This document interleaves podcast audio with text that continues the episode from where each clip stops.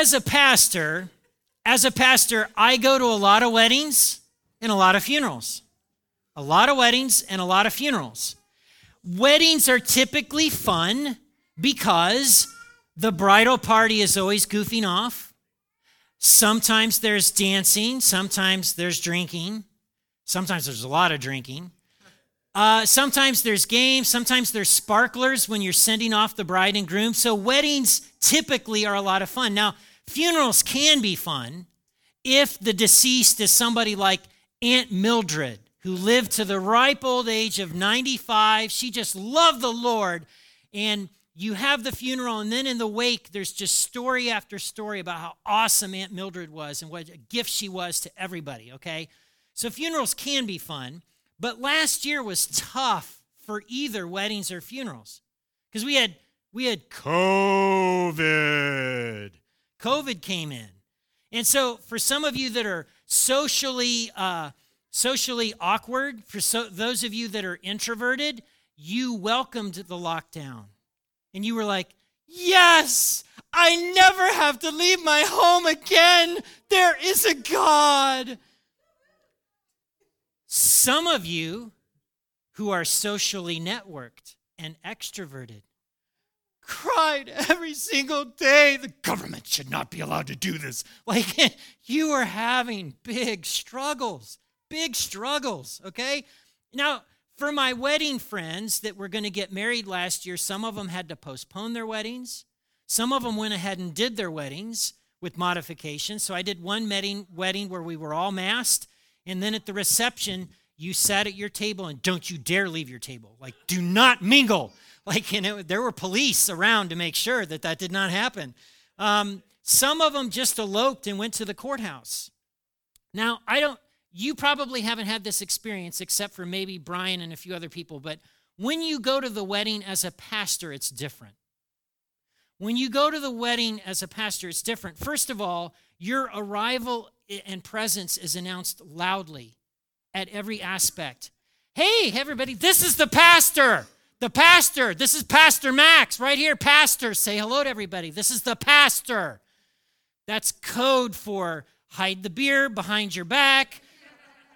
For those of you that were just letting the explicatives loose, please stop that like it's kind of like a, you know, an, an announcement, right? Um, and so I think that's because they expect pastors to be crushers of fun. Um, I've concluded that over the 50 or 60 weddings that I've been a part of, uh, that pastors typically are not expected to be fun or, or have any fun or bring fun to a wedding. Uh, Seth Cochera's wedding down in Alabama, uh, we were at a historic Baptist church. Every single person greeted Jenny and me the same way. We're so glad to have you in our building today. Next person, we're so happy to have you in our building today. And like, and I was like, oh my gosh, they've all been to a training. Like they're saying, like like Disney World. And so the the pastor of the church, because I was officiating uh, before the rehearsal, because of my last name is Vanderpool, he kind of quipped, well, you need to open it in prayer. Maybe you could do that in German. So I was like, oh, sitzen Leben, Alpha Frieda, you know, and I just, you know, gobbledy German non words. And he kind of huffed and then he said, Well, maybe you could do that in Latin. And then I was like, Hic jacet authorus rex quantum rex cafutre. Like, and, and, and without skipping a beat, he goes, I hate smart people. and the bridal party lost it. And then, boom, fun entered the room. That, that same wedding, by the way, uh, in the reception, there were three women in front of the cake. And I knew exactly why they were there. So I go up to the lady that's clearly the oldest and the one in charge, and I say, You know, everywhere the president goes, he's got a Secret Service detail. Are you the Secret Service detail for the cake? And she beamed and she said, Yes. Why, yes, we are. And I said, Well, uh, you know, thank you so much. And she said, Well, you're welcome. We just don't want kids getting into the cake before the bride and the groom, you know, thick southern accent, before the bride and the groom have cut into it. But you know, they call me by, they call us a different name here. And I'm like, well, what's that? Cake Nazis. Cake Nazis. So I believe that one of the reasons guests tiptoe around the pastor at a wedding is because they think that Christianity and following Jesus is supposed to be 100% serious all the time.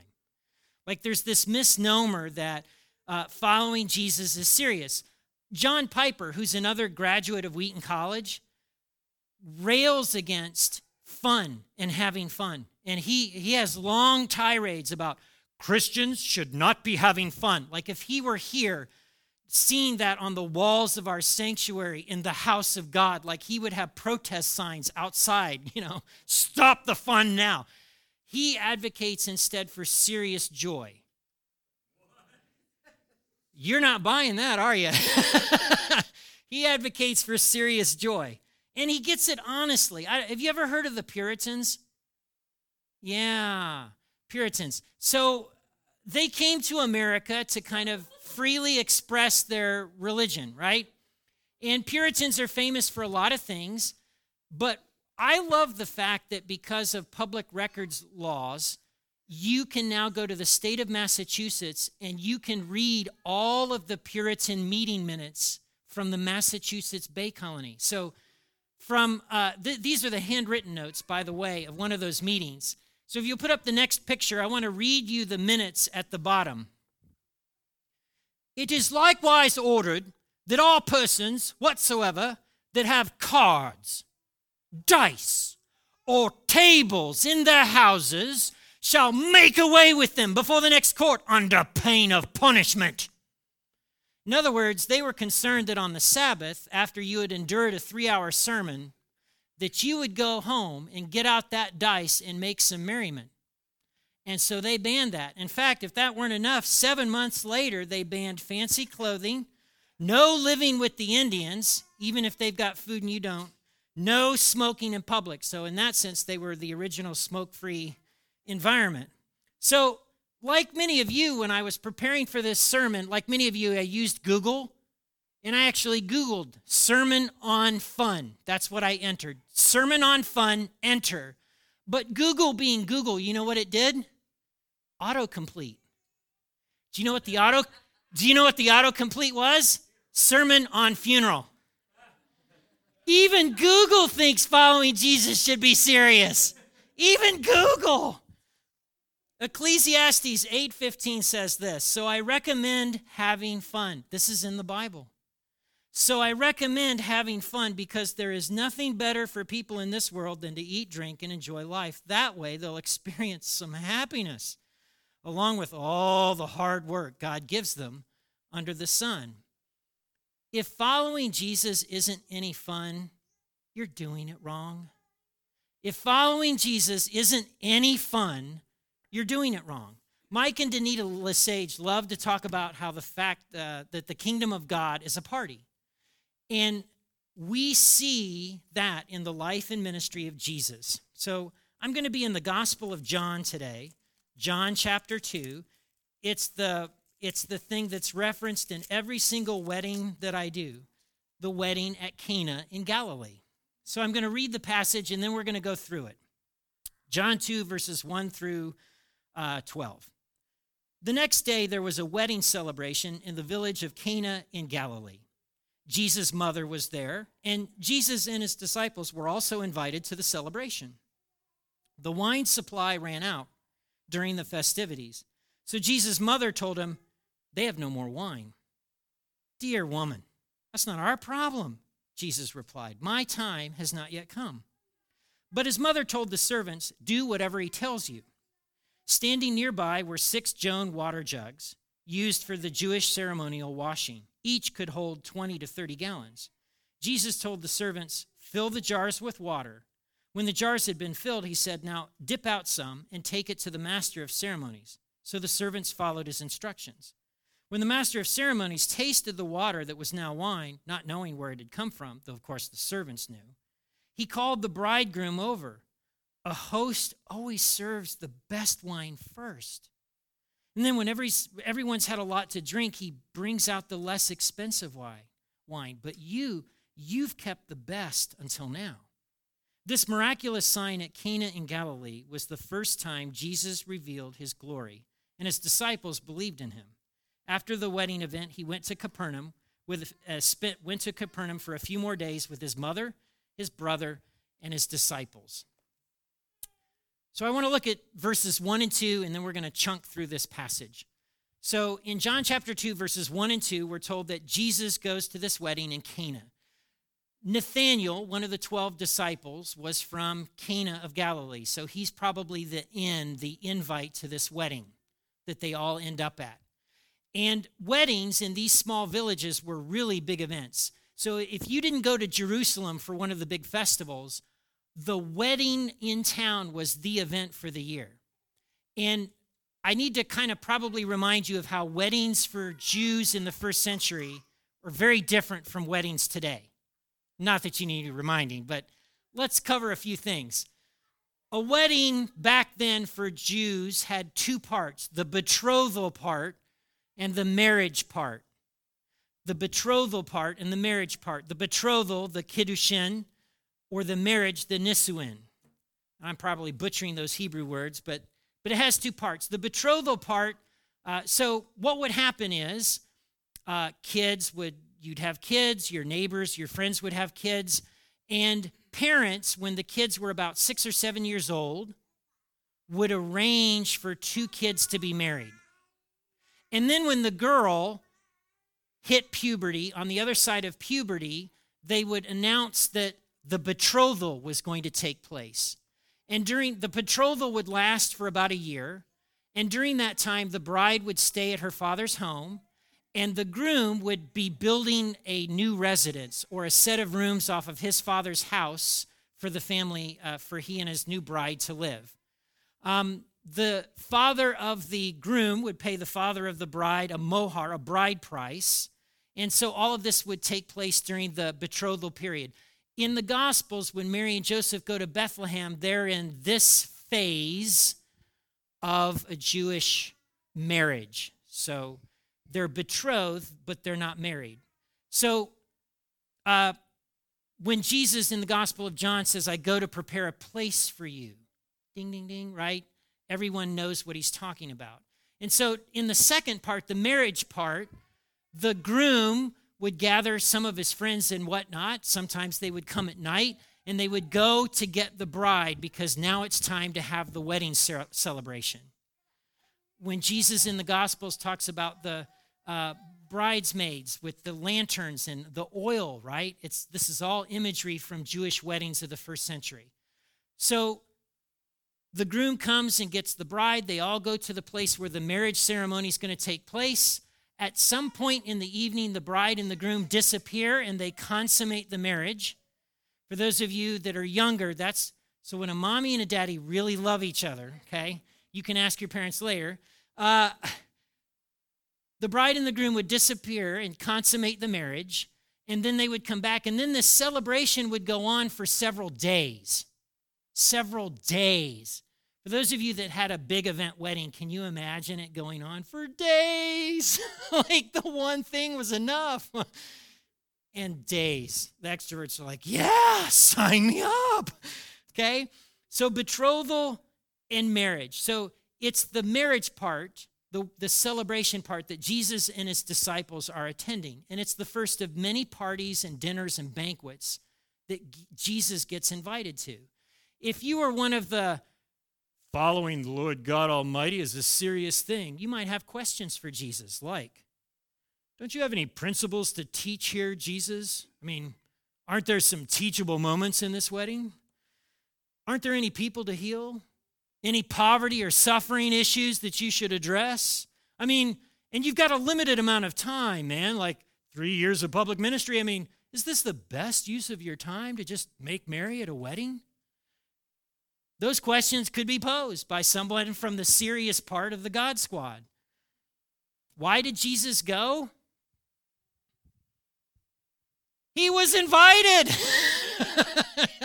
he was invited. He went because he was invited. I want to suggest some things to you. Jesus got invited to people's homes tax collectors, sinners, people who were considered on the outs with God. They invited this man into their homes if you're a prickly pear, if you're a fuddy duddy, if you're one of those kind of people, like you don't get invited to that kind of stuff, but Jesus did because he, he, had, he had love and acceptance. But yet, isn't it also the case that he could tell the truth like nobody's business? And yet, he gets invited. There's this quality of Jesus that is actually likable. Likable. Uh, in Nicholasville and in Wilmore, there are some real sticks in the mud, some real fuddy duddies, uh, some real killjoys. There's a woman who holds elected office locally whose dour facial expression is famous. And when we have gatherings where we're going to have a photo, it's always somebody's job to remind her to smile. okay? For those of you that are an I on the DISC profile, you kind of feel this intuitively. So, Josh, I'm talking about you and your people whenever there's a party or at a wedding, what's the question? And, and Robbie, what's the question you want to know? Who's coming? Who's going to be there? Who else is? You want to know the right people are going to be there so that you can have some fun. So that you can have some fun. So I want to suggest to you today that Jesus was wanted at those kinds of gatherings. People wanted Jesus at their party and in their home. And it was so bad that Jesus got in trouble with what I call the God squad, the Pharisees, the people who spoke for God so much. You know, they just, they thought every thought that they had was the thoughts that God thinks. And so Jesus, uh, this is the reputation he got. It's recorded in Matthew 11, verse 19. He is a glutton and a drunkard, a friend of tax collectors and other sinners. Jesus, you're partying too much. You're hanging out with the wrong people. Stop it. Stop it. Like that was their whole approach to him. Okay?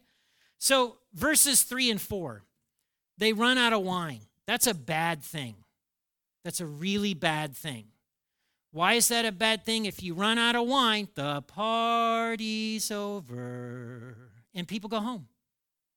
Okay? And they've run out of wine and a lot of people think that this dear woman that's not our problem. A lot of people think that jesus is being rude to his mother and, and they want to do the whole oh my goodness come on like the risk she took to go to bethlehem and bring you into this world and this is how you treat your mother and what are you know no no no no okay? The gist of what jesus is saying here is how is that our problem? Like we're guests at the like yes wedding guests would typically share in the expenses of a wedding but jesus is in essence saying this isn't our problem to solve.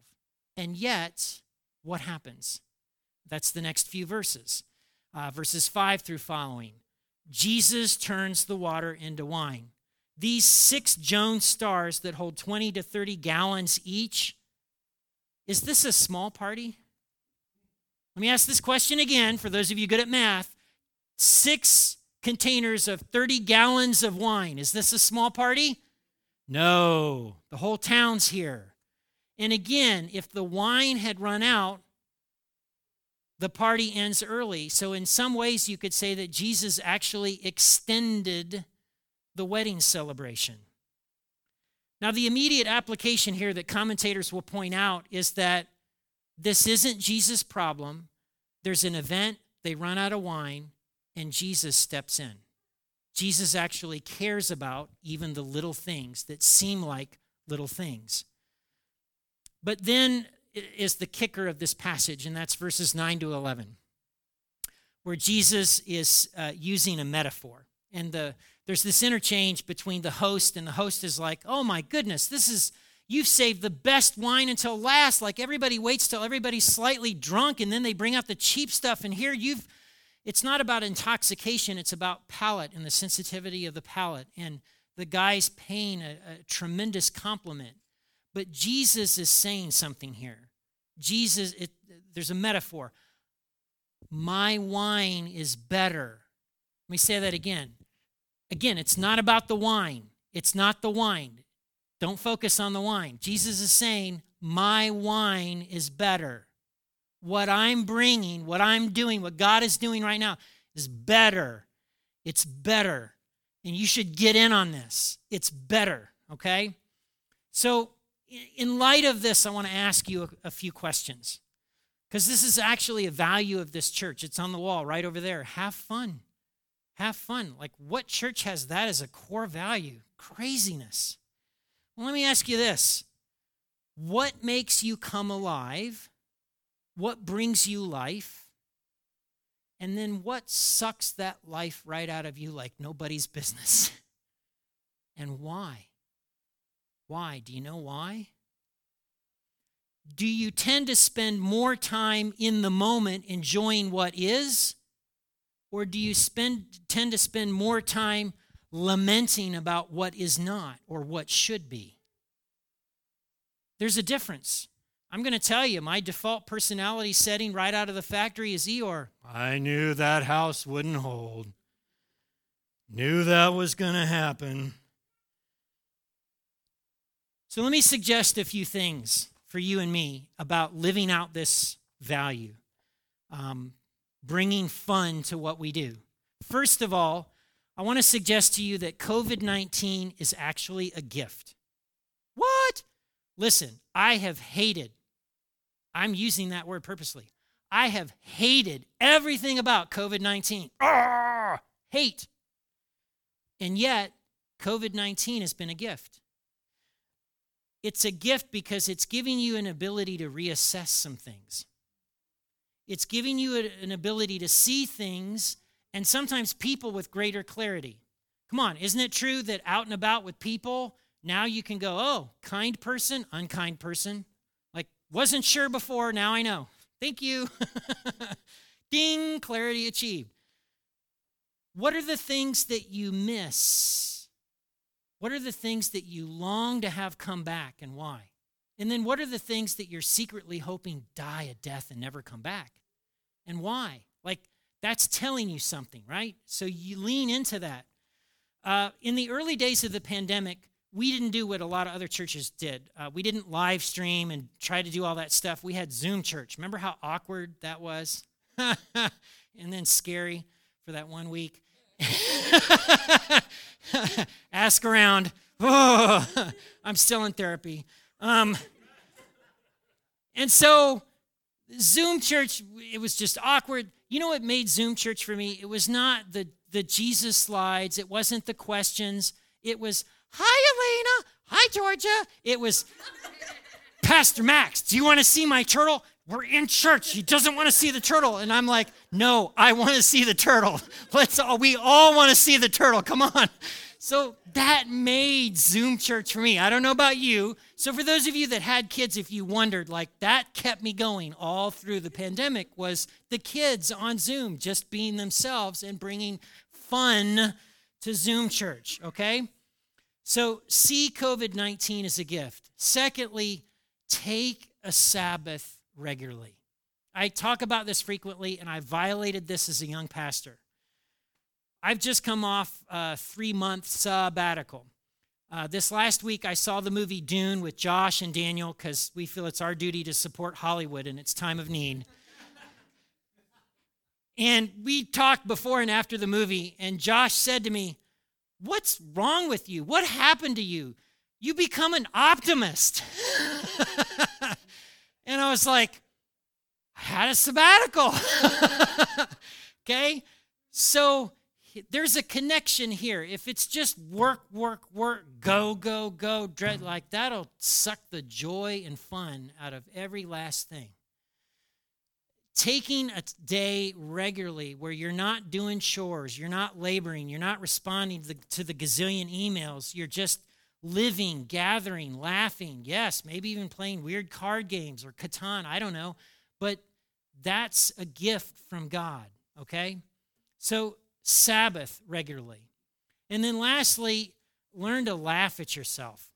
Uh, I don't take myself very seriously or my preaching very seriously, but one of the clear indicators that Team America is in trouble is the fact that our politicians can no longer laugh at themselves. They can't. No one can. On either side, no one laughs at themselves anymore. Back in the day, they did. I remember uh, when Ronald Reagan got elected president, uh, one of the biggest issues that dogged him was his age. He was the oldest person ever to get elected to that office. And so regularly, the reporter, reporters were like, Mr. President, are, how's your memory? Mr. President, how's your stamina? You know, and, and there was concern about his age and how that might impact him. And so I remember one address he gave to Congress where he was talking about the founding fathers and all this stuff that went on and and you know this issue between James Madison, Thomas Jefferson, and then he pauses and he said, "And I told Tom, don't you ever?" And Congress just erupted because he was acknowledging, "Yep, I'm old. I'm old. Got it." Uh, Bob Dole, when he suffered this horrible defeat to uh, Bill Clinton, went and made a Pepsi commercial in his hometown where he got asked to produce ID because he wanted to, you know, write a check for the cost of the meal. Um, you know, and he looked to the camera and he said, I just can't get any respect. And I was like, yep, that's true. like, it's true right there. He's able to laugh at himself, okay? Brain science is only confirming this. I don't, uh, if you've heard of the Gottman Research Institute in Seattle, Washington, they've done a series of studies about fun and uh, gerontology and laughter as it resa- uh, relates to us humans. And they've concluded that having fun does actually five things for you. Five things. Having fun improves your relationships at work and in life. Having fun makes you smarter because it improves your memory and your concentration. Having fun reduces stress. Most of you are like, well, duh. Having fun balances your hormone levels. What? Having fun balances your hormone levels. And then having fun gives you more energy. It's incredible what we're learning. So I want to say this again. If following Jesus isn't any fun, you're doing it wrong. You're doing it wrong. In Matthew chapter 9, verses 14 through 17, uh, Jesus says this He says, Do wedding guests mourn while celebrating with the groom? Of course not. Someday the groom will be taken and they'll fast, but the groom is here now. My hope for us as a congregation as we get into 2022 and we're gathered and we're, you know, not having to worry about the COVID and all this other stuff that we will lean into that value in particular and we will have some fun together. We will have some fun together because the, the king that we serve, his kingdom is a joyous kingdom. It's not this laborious, serious kind of a thing. It's a joyous kingdom.